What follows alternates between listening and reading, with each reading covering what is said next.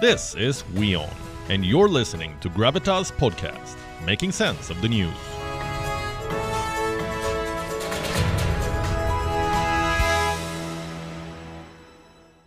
Now, before we wrap up for the evening, I have a question for you, a rather simple one actually. How many hours of sleep do you get every night? Between six to nine, I'm guessing. An average South Korean sleeps just six point three hours a night.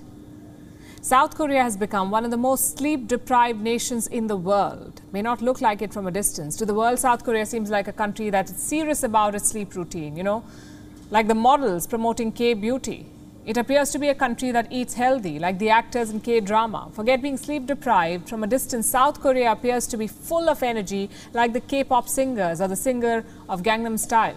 In reality, the Gangnam district of Seoul is lined with sleep clinics.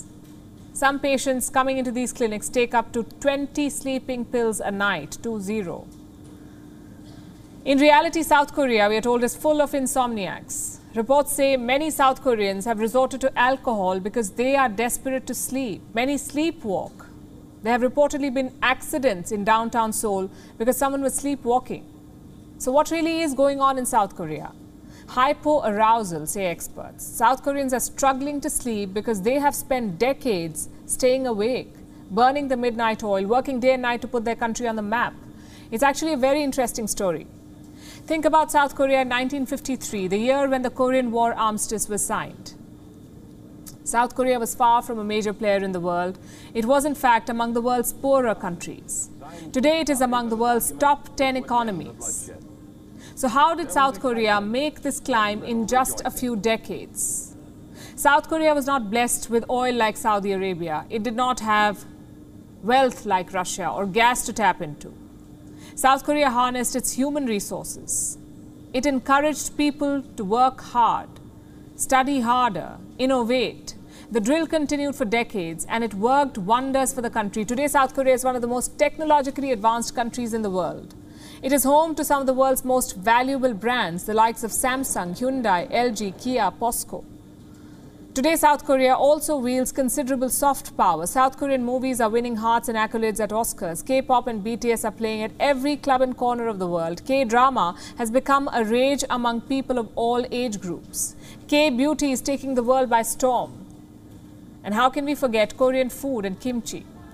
South Korea is at the top of its game, but this journey to the top has exhausted its population. Today, South Koreans spend more hours at work than people in any other developed country. Some studies say the number is close to two thousand sixty-nine hours spent at work per year. two thousand sixty-nine, it is not unusual for South Koreans to work fourteen hours a day. So where is the time left for sleep? Reports say people in South Korea want to sleep seven and a half hours a night, but their bodies have been programmed to stay up. And they're trying everything from apps to alcohol to medicines. Reports also say that an estimated one hundred thousand South Koreans are addicted to sleeping pills. The country also has the highest hard liquor consumption. South Koreans drink thirteen point seven shots of liquor every week. How many of you knew that? A whole industry has sprung up to cater to South Korea's desperation for sleep. You will find sleep-inducing pillows in Seoul, even bed sheets designed to make you sleepy. Do any of them really work? Well, we don't know. But what we do know is that the South Korean sleep industry is raking in billions of dollars. As of twenty nineteen, it was worth two point five billion dollars. There are retreats in South Korea that help the sleep-deprived de-stress and sleep. The situation is that bad. But somehow, for the longest time, sleeplessness was associated with Japan, or for that matter, even India. Somehow, we managed to look through South Korea's story. Even when it was all unfolding right before our eyes, the world took notice of the sudden rise of South Korea. It discussed how Seoul managed to market its culture so well, even deliberated on how the two Koreas were so different. They went such different directions since the armistice. But no one saw the sleeplessness epidemic coming. South Korea is a classic case of how the world often takes notice of success but fails to pay attention to the struggle to the top.